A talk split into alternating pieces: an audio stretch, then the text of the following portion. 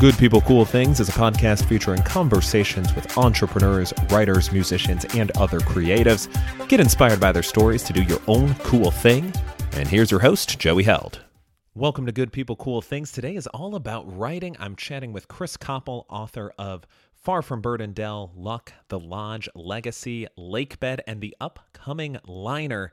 He's got all kinds of horror stories out there and thrillers that will keep you on the edge of your seat, on your toes, and turning those pages. Chris was born in California and has spent his time both in the Sunshine State there, that's Florida, the Golden State, whatever, whatever California's official name is, Spain, France, Switzerland, and England. He's also an accomplished drummer and guitarist, so we're talking about his worst gig, which I always love asking, and Chris does not disappoint with a fantastic answer. We're also chatting through his writing process, some of his inspiration, and the tip that he has at the end of all of his writing sessions that put him up in a good position for success the next time that he's writing. So you want to stay around for all of that. That'll help, even if you're not writing a book, it'll help get whatever you need to done as you're getting through your day. You'd like to get in touch with the show, you can reach out on Facebook, Twitter, or Instagram at GPCT Podcast. You can also reach out Joey at goodpeoplecoolthings.com or support the show via the merch store, goodpeoplecoolthings.com slash shop. A couple of new items coming out pretty soon. So pick up a hoodie, shirt, hat, mug, or all of the above. Really line up your house with lots of good stuff. Just like this episode, there's lots of good stuff this conversation with Chris. Let's get to it. For people who don't know who Chris Coppel is, can you give us your elevator pitch? But can you also tell us the elevator that you're on while you're giving us this pitch? I'll give that a try. Um, I always dreamt of of being a writer when I was a child, um, and used to write little stories. My father was a very well known writer. He wrote Vertigo, amongst other things, and somehow um, as hard as I tried to to follow a career in writing, I ended up following a career in the technical side of film and television. Um, much like another one of your guests, Craig Leener, um, who I in, actually worked with, uh, and was in the technical operation group of a number of studios. Um, and at one point, ended up in Washington D.C. working in the technical department of uh, the World Bank and the IMF. Uh, cut to a few years later, I find myself in England. I'm trapped here because of COVID. Uh, I'm not sure what to do with my life. And uh, something just made me sit down and start writing. And that was uh, September a year ago. And I'm working on my 10th novel since that time. so, how. Well, we'll we'll get to all that first, but going way back, you said you know you've wanted to be a writer since you were little. Do you remember the first thing you read that kind of inspired that? Was it was it something your dad had written or was it something else? No, I think it was something to do with the lifestyle and also that's what daddy did. I, I, don't think there was any more depth than that. It was just like, you know, I want to do what daddy does. Because uh, I, I, mean, I had no idea that it actually involved work because all I knew was that he, he would vanish into his room with his pipe um, and come back three hours later and spend all day with me. And it just seemed like, you know, that's kind of cool. I wouldn't mind yeah. doing that myself. so do you also uh, use a pipe when you're writing? Oh, no. No, okay. No, no. I know. I feel like that's, I feel like that's the, uh, you know, the, the intrigue, I guess, of, or the, the characterization of the, the well, we've, we've all seen Cra- yeah. Craig's picture. yes, he's doing doing us proud. He's using props. yeah, I think I drink too much water while I'm writing that I wouldn't. I wouldn't, uh, or I guess tea or coffee sometimes too. But I I just have to keep taking the pipe well, out of my mouth. So. That's better than the alternative. I mean, you know, so many writers drink something a little heavier. that is true. That is true. What is it? You write drunk and edit sober. That's the old saying. Yeah. fantastic, fantastic. Have as, as far as your dad and you, did he kind of give you any any guidance on your writing process, or was no. it just kind of jump no. in there? Nice. No, by by when, he passed when I was sixteen. Okay. Um, by which time I was a rock drummer in England, and my band was uh, called Monk Silver, and we were touring. Uh, and we we hardly talked for the two years before he died. I mean, we we, we did, but I mean, not any depth whatsoever. I'm not sure I had any depth in me at that time. okay, so we're gonna we're gonna veer to rock drumming for a second because I always love chatting music. Can you tell us about the worst gig you've played? Uh, yeah, probably. Um, we supported Led Zeppelin uh, in uh, the Bath University. Oh wow! And we we were not the the advertised band. The the advertised band couldn't show up, and we were a last minute. And my dr- main drum kit was actually on in a rehearsal hall on the other side of town, and all I had was this w- strange collection of bits and pieces. And we, we got to the gig in the back of a, a Ford Escort van, which is the, the English way, and set up. And my cymbal stands had all been bent at some point. And so if I hit them too hard, they, they started tilting and would go over. So the poor roadie ended up sort of sitting in front of me, um, having to hold the cymbal stands with no ear protection. oh, no. While I wailed. And unfortunately, that was the time when um, long drum solos were the thing. Ginger Baker had done Toad, and from that time on, every drum solo had to be 12 minutes minimum. oh, that oh man, I'm just I'm just picturing that, and it sounds yeah, like drums are so loud regardless. Yeah, and to not to not have ear protect. Oh. Yeah, I play. I play. I play an electric set now, and it's so I can tone it down and not deafen myself. yeah, it's an, you still get all the all the benefits of it, I think, mm-hmm. but a lot uh, a lot less painful on the ears. My so. wife can't stand it because while I'm, you know, I've got reverb and all sorts of things going on in my head, and I, am doing some incredible moves, especially on the, you know, the lower tom toms, and all she's hearing is click clack click clack yeah. click. She's holding up a lighter. yeah okay, we'll get back to writing since that's that's what you've been you've been at for since September 2019. You've written 10 novels. Yeah, a lot of people don't even write one novel. So what has spurred this productivity? I I started. Um, I was watching CNN one morning, and it was they were reporting on a particularly aggressive um, rally in the upcoming election campaign.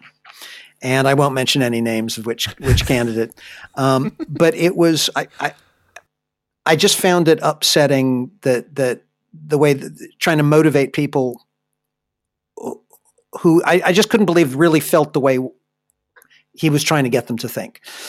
And I turned off the, the TV and I pulled out my Mac and just had this urge to suddenly write something. And I wrote an, I, and I knew the title. It was called Luck, and it was basically a, a from the time this baby is born, everything that happens is perceived as just being incredibly lucky. Whereas in fact, he had a power to influence people into believing whatever he was selling. And he went through real estate and went through various other things and ended up in, in politics.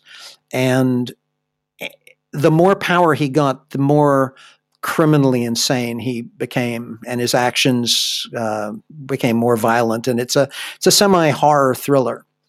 Uh, and I I mean I ended up it was close to ninety thousand words in three months, um, and I that was published in September of the following year.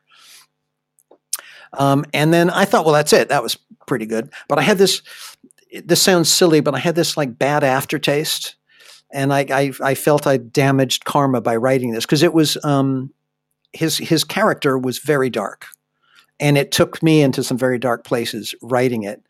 So I said I, I just t- felt like I want to write something fun, and I want to write kind of a, a semi comedic horror book um, about a Scottish hunting lodge where all the trophies and memorabilia and taxidermied animals and everything finally take revenge on the hunter, hunters, but tongue in cheek.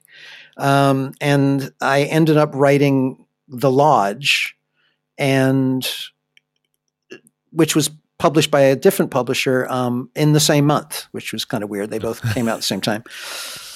And I, th- I thought then that's kind of it because um, I couldn't, I didn't have any more inspiration or any more ideas. And Craig and I were talking, and he said, "You have got to read, um, especially if horror is your thing. You've got to read Stephen King's book on writing." Uh, which I'd never heard of, and Stephen King is my favorite author, so that was that was a bit of a faux pas. But I uh, I read it, and it told me something that seems pretty obvious, but to me it wasn't, and was a revelation of all revelations. That if you're going to be a writer and you want to write seriously, there's no such thing of walking around doing everything but writing, waiting for that inspiration to, to suddenly hit you. You may get a tiny concept, you may, but I was waiting for the entire story to just download, and you know I could just transcribe it.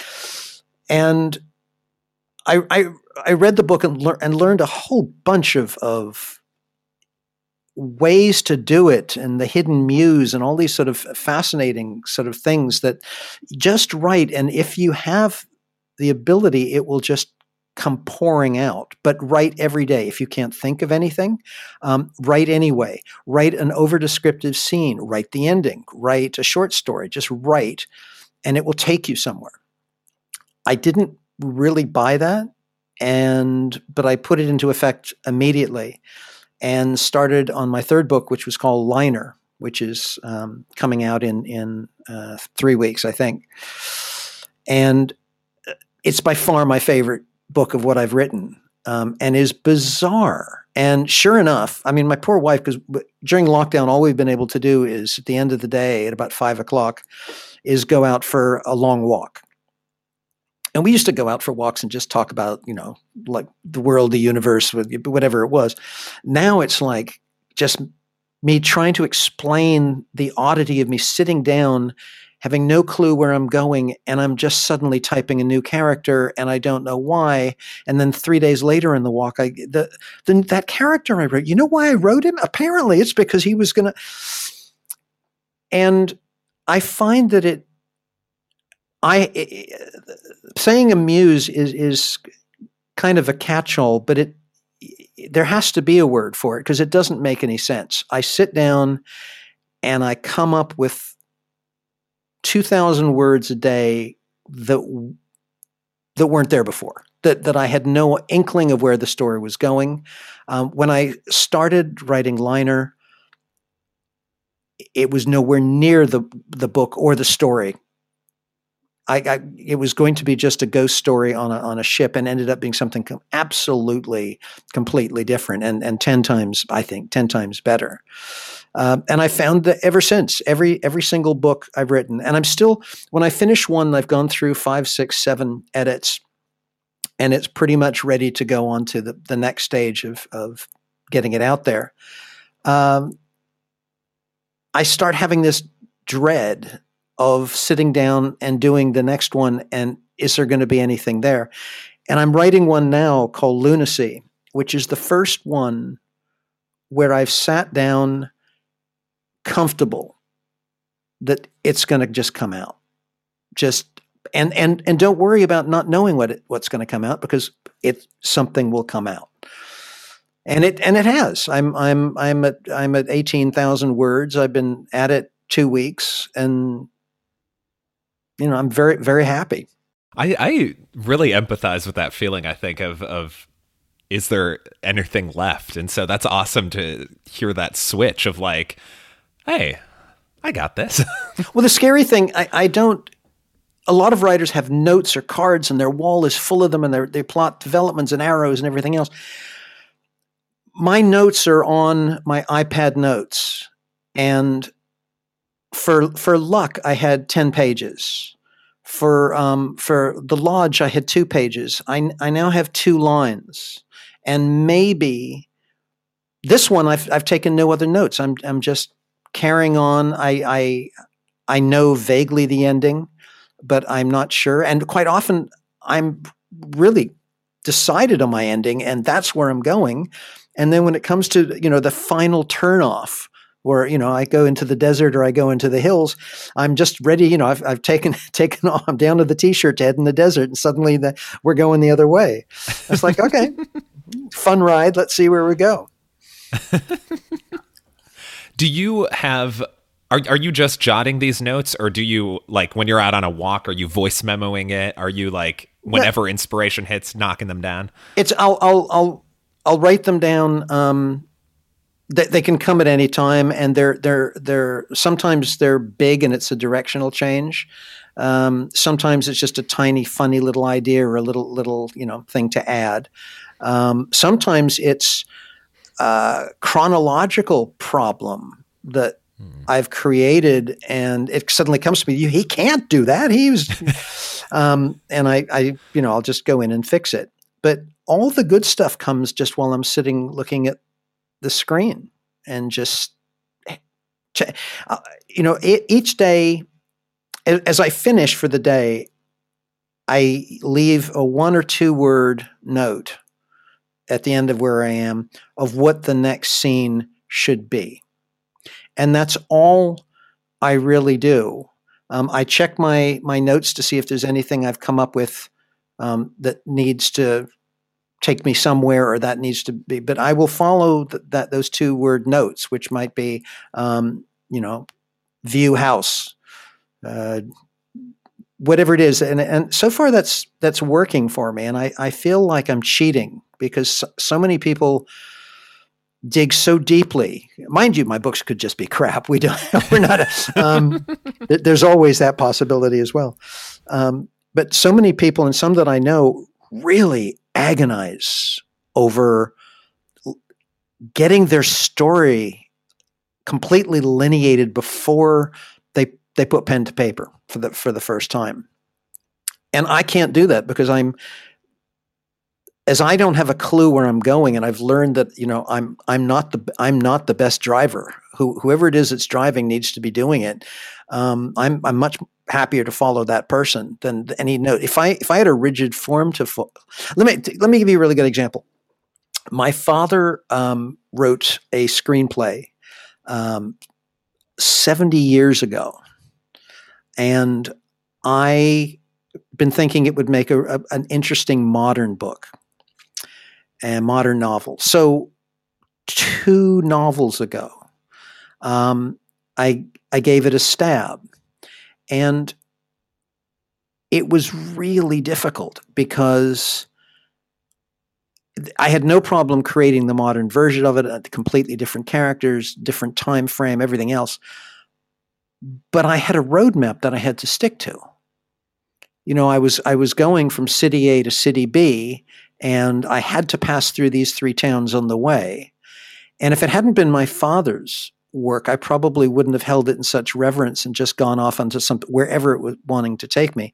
But this one, I felt I needed to to to do. Then, and that book's called Like. I haven't um, started marking it yet because I'm marketing yet because I'm still I'm still fiddling. Um, but that that was difficult, and that's what most people go through with writing. It's, it's so I'm I much prefer for my weird eerie method. Yeah, that that just reminded me of a, a road trip over the summer um, where we went out to West Texas. We're trying to hit Marfa, Big Bend, all the all mm-hmm. the good sites out there.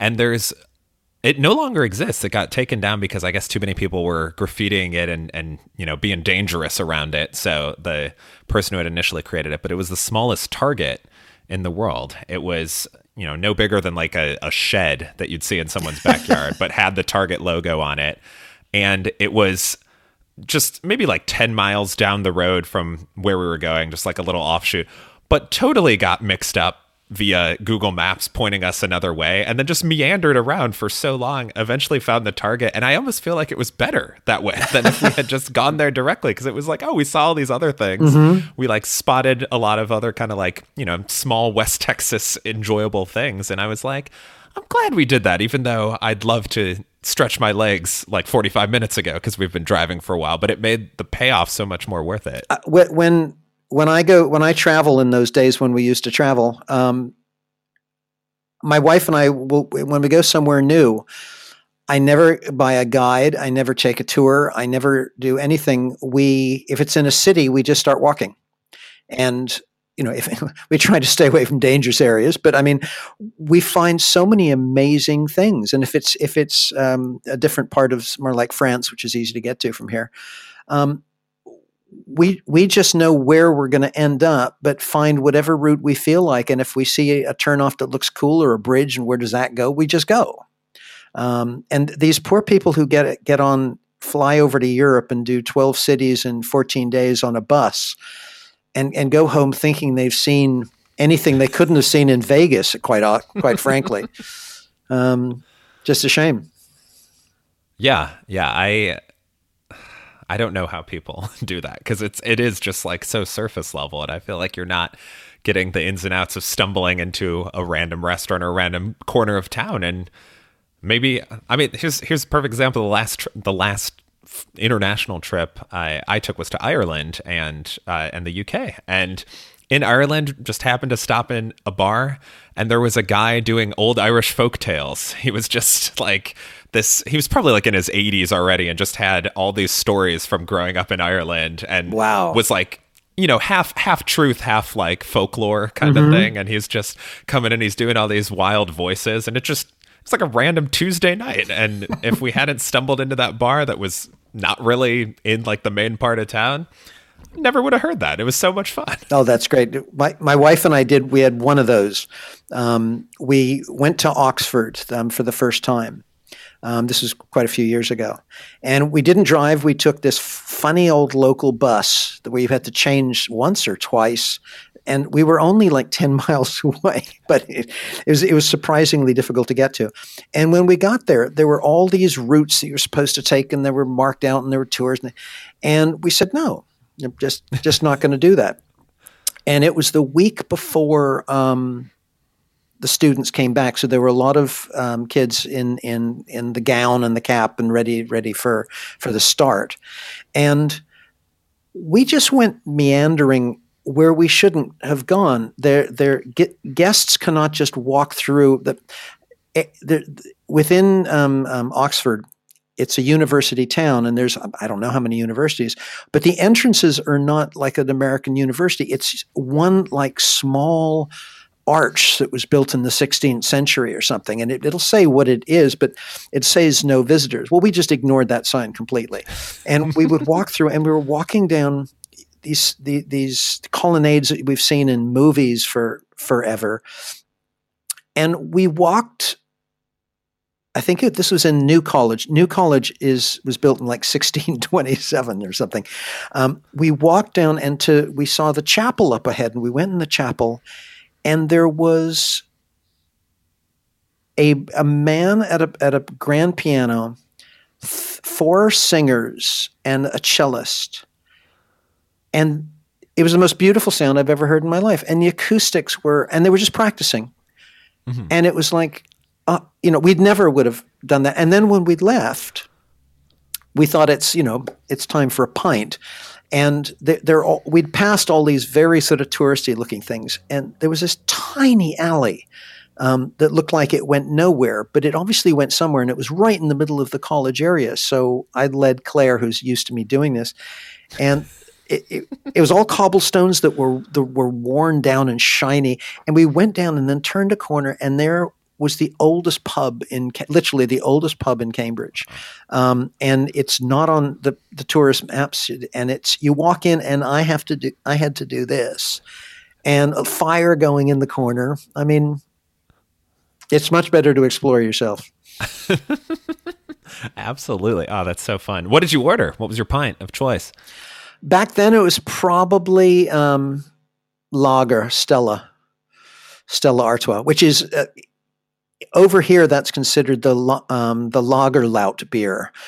Lout being the you know the, them at soccer matches who drink a few too many and get a bit violent. So, just a tradition. now I want to go back a little bit to how, you mentioned how you have multiple books coming out, but with different publishers. So can I, I think for writers, obviously writing the book It's only half the battle. There's also mm-hmm. the entire getting it published, the marketing elements to it. So, can you kind of take us through your process for that? Well, I'm the first book was uh, what's called traditional publishing, which is where they basically take 90% of, of the profits and take um, you know forever to publish and leave you out of it entirely um, and i didn't like that experience very much uh, and that's the hardest one to get i mean to try and get a, a, a publisher to publish you is, is mm-hmm. almost impossible and then you're treated unless you're stephen king you're, you're, you're treated very poorly um, so in talking to Craig, he he was talking about self publishing and and um, the the way that he's found that that works best. And I spoke to a, a, bunch of people in England and did a lot of research and found a place that um, are are very choosy who they take, and they do a partnership publishing, and they charge uh, what I thought was very little um, to do uh, a, a spectacular job um, and that includes marketing. Um, and they do absolutely everything um, for you, in, including the um, um, story edit. I mean, all the different edit stages, the proofreading stages, you know, everything. Um, and I was very happy with with them and the way the way they handled it. and the second book was uh, was done the same way. And then I found a company to give the book a little extra marketing push called Publishing Push, which is a good name. Uh, and while talking to their um, their managing director, um, actually maybe the only one in the office, but he's called a managing director. He was telling me that you know we we we publish as well. We we do publish and, and we do a different type of publishing. Um, it's not a partnership publishing at all because uh, the publishing I forgot to tell you the the, pub, the partnership publisher um, retains fifteen percent, which compared to the to the big boys is is is nothing. This company, if you sign on for the, their marketing package, which I was going to do anyway, they do everything, um, and take it right right to to ebook and and POD print on demand um, cover art and hold and hold your hand through the whole thing. I mean, they ask you about everything, and they were half the price of of the other ones, and and they retain zero. There's a part of me that uh, you know. There's two books that I have put aside that I I think it'd be nice to have them published because I don't mind if I lose control. Um, and it's for some reason they're they're I I I still have that slight aftertaste of a stigma that that self-publishing is a bad thing. But I think it depends on the company. If you if you look online and uh, put self-publishing problems, they will come up with the companies. I won't mention them, but th- they're just nasty people. When you're sending off samples of your writing um, to publishers, you find them in a in a book like Writers and Artists. Um, who, by the way, this book is published by the people who publish most of my books. Little irony there. Um, the you'll you'll you'll find a, the publishers who are accepting submissions, and you'll enter their name on on Google, and you'll click the one that comes up first and you'll start this and i did this once. You start going through the process of getting everything they want together to send it to them and then you find that's not them at all. It's one of one of these people who have basically hijacked the first spot. And they're no they're one of the ones that come up on the top of every list of don't go near them. They don't answer your phone calls. The art's bad. The printing's bad. You know everything it, they took forever. Um, they charge you five times what anyone else does and they retain 95% like a real publisher. It's like what? Um, so I, there, there's very bad ones. But if if you feel in control enough to work with someone over everything. I mean, the little blurb on the back of the book, you know, the back art, the front art, um, the style of text, everything. If you're comfortable with doing that, Um, these companies that are intermediary and look them up, get look them up um, on Trustpilot, find the ones that are um, well reviewed. Um, Publishing Push has a hundred percent five star rating. Um, so I mean that you know they're a good one. And my f- first experience with them is is um, just released uh, a couple of days ago called Lakebed, which is um, a creepy one. When I spent uh, I spent a year, um, but two years ago in the high desert um, of Utah, and um, we were we were an hour and a half from the next big town, and the village, the town was four thousand people spread out, a lot of farm country. It was at, right on the Arizona, northern Arizona border. And it was something out of a movie. Uh, it was um, very, very Mormon, but not fundamentalist. Were, these were sort of very, very devout, very good people, um, very good um, family people. Uh, really can't say a bad word about any of any of the ones I met. So helpful. Um, but at night, as as the as the light started to change, all these these little canyons and and and little gaps and narrow things and caves up in the hills, because we were surrounded by red rock, you know, everywhere. Um, starts getting really creepy. And this is before I was writing, but I just thought it would be kind of a, a neat idea to to do something that goes on up there. Um, and at the same time, Claire was working at an animal sanctuary, um, and we we went up there a number of times. And at one point, went to um, uh, where they bury the the their the, their animals that die. And I know it's a bit pet cemetery-ish, but it's um, there was there was something really wonderful about that, but also obviously a little bit creepy. And and some somehow I the writing gene I didn't know I had kind of swallowed these little nuggets of of interest. And Lakebed is a combination of um, people following a, a, too perfect dream of when everything in their life's going wrong in LA. They get this offer to come up and join the sanctuary, um, and then things go a bit badly. well, fantastic. Congrats on that launch, which at least right now is the most recent one, but uh, in a couple of weeks, who knows? It might be. Yeah, li- might line, be an old old fair. Yeah, liner will be out. Um, one of the most exciting things that that that uh, my wife and I did a couple of days ago. When I say we, I mean she, with me rooting on from the sidelines. Um, is we, she built a website from scratch, having having never done so, um, and used one of the top companies that walk you through it.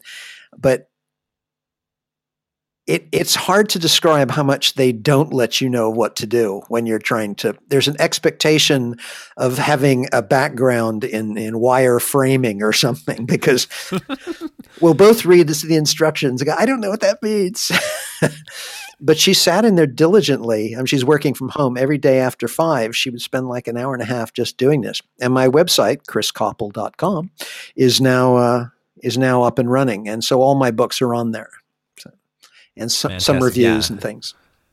Yeah, the the website design, I am I, I want to say I have like a rudimentary knowledge of putting a website together, but the people that can really do it and, and do it from scratch, uh, for me, it's it's anytime there's an error message of just how vague it is, and I I don't understand what the problem is. It's just an error code, but that error code can mean like one of ten things and there's no context. It's always great. Well, we were trying. I mean, we were trying to do something so simple.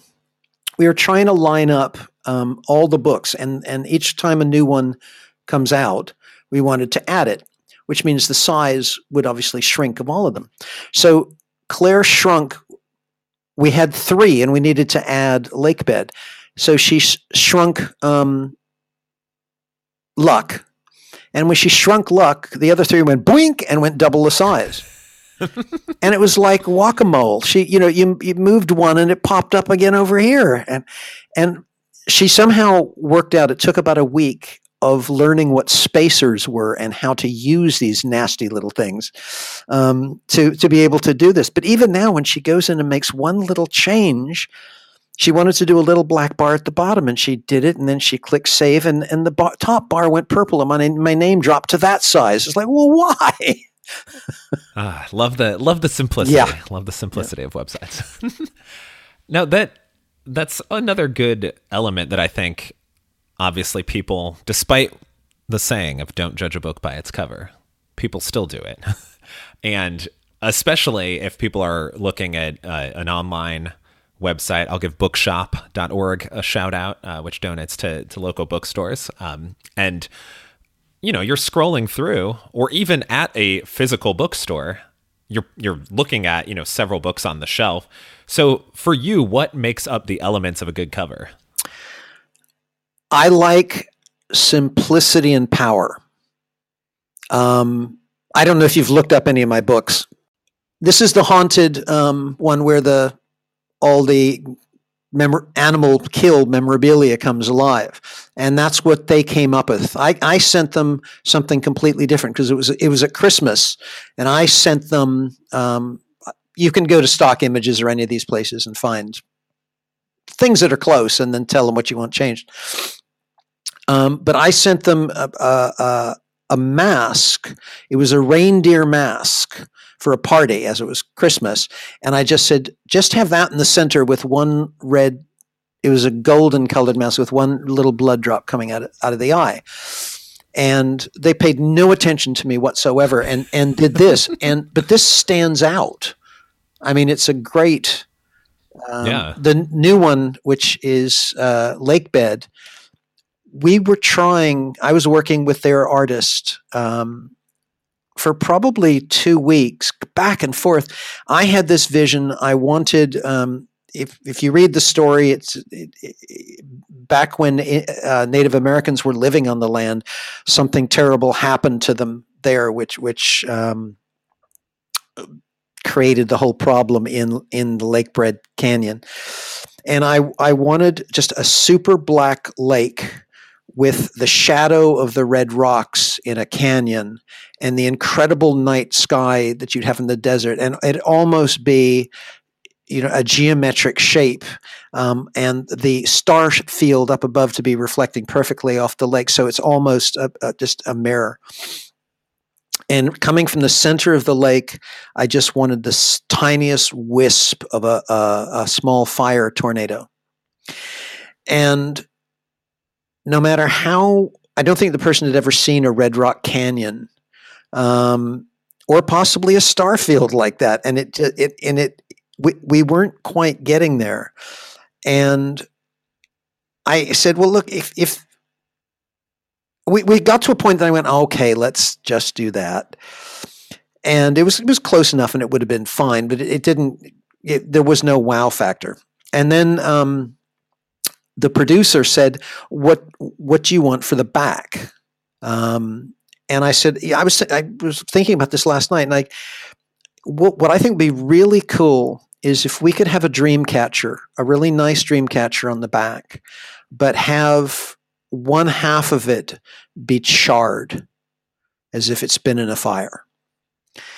And she went, "Oh my God, that sounds wonderful. Anyway, so she sent me the first sample of the full book with the dream Dreamcatcher here and the the um, the not quite working vista of the canyon. And I said to her, I know this this will drive you crazy because we've been doing this forever, but I think that Dreamcatcher is amazing that she's created. Can can we swap? She said, "Oh, I'm so glad you said that because I feel the same way." So it's now this black matte background with this beautiful, colorful Dreamcatcher, and she's created a little sort of frame around just a golden little line frame around the side of the book, and the tail of tail feathers overlap the frame. They stick out slightly across, but one side is charred and it's there's nothing else, no explanation. Very very simple and incredibly powerful. Um, but they some people say it doesn't really matter if the book's good and i think that's nonsense because even online i look at the at the cover even even if it's that that big on the, on the device i'm looking at i will blow it up and i will look at it and that helps for instance if i want to get a, a, a haunting a good ghost story and if, if i see another eerie looking house shot from that angle with a skull in the cloud, I'm you know I'm just not going to go for it. I want to see something completely different, um, and those are the ones I'll go for. So eh, I think it matters. Um, a lot of people when they go the full self-publish route, which is where you do everything yourself. Um,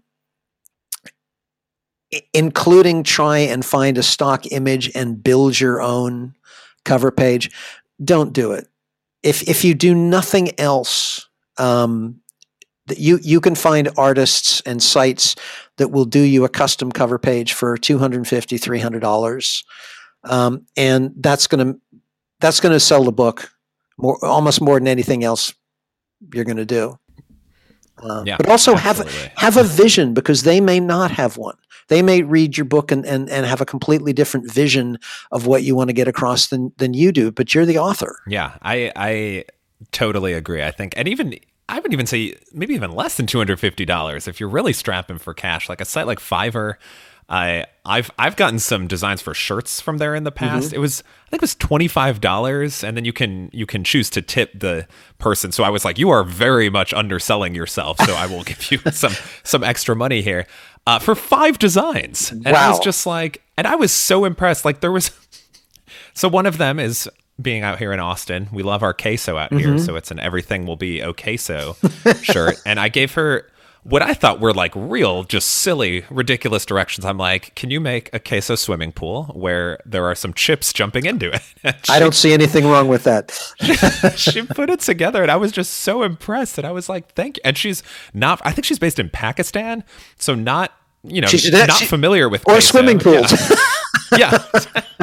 so I was just like, "Can you can you do I, this?" And then for I'm, the other ones, just so vague, and she she nailed them all. It was amazing. I I'm, i hope there was one on a diving board. I'm I'm seeing that now. yes, there's one. Uh, well, one jumping off the side okay. of the. Um, so as if as if a diving right. board, uh, but yeah, and one of them has sunglasses on. Oh, it's perfect. Just, Ah, it's so magical. So so much better than if I had tried to do it. It would just be a bunch of triangles that look terrible. Well, Chris, you're almost off the hook but we always like to wrap up with the top three. And so for you, how fitting the top three horror novels? Number one, we mentioned it before. I mentioned it before. Um, has to be Stephen King's Pet Sematary. Um, it, it's I've I've read this since, since taking more of an interest in writing. I've read up on his philosophy and, and the problems he had writing it because it's incredibly dark. The subject matter involving the child and every everything he took it to a level that no horror writer had ever done before, as he's done many times. But this was this was into a darkness that was you know pitch black, um, from which many may not recover. And but it is it was the most terrifying book I'd ever read. Um, a, a, lot of his books, I mean, Shining, I, am embarrassed to say I read it when it first came out. Uh, and it, it was definitely creepy, but I wasn't scared. Pet Sematary had me terrified, um, and and that's really, I think, what you what you want. Um, another one, and this is not one that you would normally consider as um, as a horror book, but um, Dean Koontz's Watcher. Um, which involves, uh, which I love. It involves a, um, a golden retriever, uh, which has some powers um, and, and, is incredibly creepy and incredibly scary and wonderfully written and a wonderful. Um, but the the owner of the dog they they have a an interaction that that's just incredible and and with as a as someone who really loves dogs which obviously he does but the book just gets scarier and scarier and scarier and you don't know where it's going and and I've I read that one probably 30 years ago and it still stayed with me. The third one um, actually I've got to see what the title is it's right here uh, is an author um, that not everyone knows about though he's he, I mean you think I'm prolific this this this guy's done I think two a year for just unbelievable length of length of time. It's The Influence by Bentley Little. Very very imaginative horror, very um, sharp. Uh, he he doesn't he doesn't um, pull any punches. Um, it, it's they're profane. They're they get really quite nasty, um, but but very well written and very very absorbing. And you you just th- this particular one was one as it's on my top three list. It, it's it I'm it's in, in a tiny town in the middle of Arizona, um, in the way in the desert. Um, a man by a circumstance goes and stays with with relatives. Um, as an alien presence arrives in the town, um, and it just from that you wouldn't think it's creepy, but it builds and builds and builds word by word until about halfway through. You, you, first of all, you can't put it down, but you also can't sleep. um, so I, I mean, th- that's my criteria. I want, I want that. If I'm going to read a scary book, I, book, I want to be scared. Yeah, I think that's fair. So do you do you read them at night then, so that you you can't sleep, or do you try to do it earlier in the day so maybe you can get some my ritual um, is that I read uh, with my morning cup of coffee, which is at a, at about nine o'clock in the morning. Actually, what I'm saying is about eight o'clock in the morning. Um, I read and and fiddle around for about two hours um, before I settle down to writing. Uh, and and at, if I do read at night, I won't read a horror story. It's I'm I'm yeah. I'm too susceptible. Yeah, I can't. I can't do it. and anything that's making me think too much before bed, I'm like, I don't want this. I don't want my brain doing doing that many circles. Well, a couple of the ones I've I've written, and the one I'm writing now will be I do get to the point where the spook factor of what I'm writing is creeping me out. and there was there was one point when I was um, writing. I think it I think it was the lodge. No, it wasn't. It it was legacy. That it gets very scary at a certain point, um, and when thing little things start to happen, and people who've read this say it really creep that that that section gets you creeped out and you stay creeped out. Um, but it creeped me out to the point that the house was starting to scare me a little bit. and because we live in a 250 year old little Eng- English house in the mm-hmm. countryside, and it's got all sorts of creaks and groans and funny spots, and you know so. well, you're doing something right then if your own house is, is starting to yeah. creep you out. Awesome. Well, Chris, you mentioned it earlier, but if people want to visit you, want to pick up one or perhaps all of your books, where can they find you? Uh, ChrisCoppel.com. The newly minted ChrisCoppel.com. Yes, right? and from there, there's fresh, also fresh out the oven. Yeah, and there's links to um, Facebook and Instagram and Twitter from there as well. So that's the best place to start. Awesome, Chris Coppel. Thank, thank you so you. much for hopping on. This was a blast. Hope you get some good uh, good music playing in today. In addition uh, to all of that good writing, and of course, we got to end up with a corny joke, as we always do. I'll make it topical since I have this uh, this beard on me. I actually I actually didn't like this beard at first, but then it grew on me. Ah. Get after it today, people.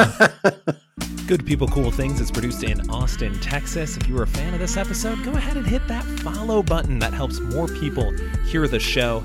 As always, you can send me a message, joey at goodpeoplecoolthings.com. Thank you to all of the guests who have been on Good People Cool Things can check out all the old episodes via goodpeoplecoolthings.com. As always, thank you for listening and have a wonderful day.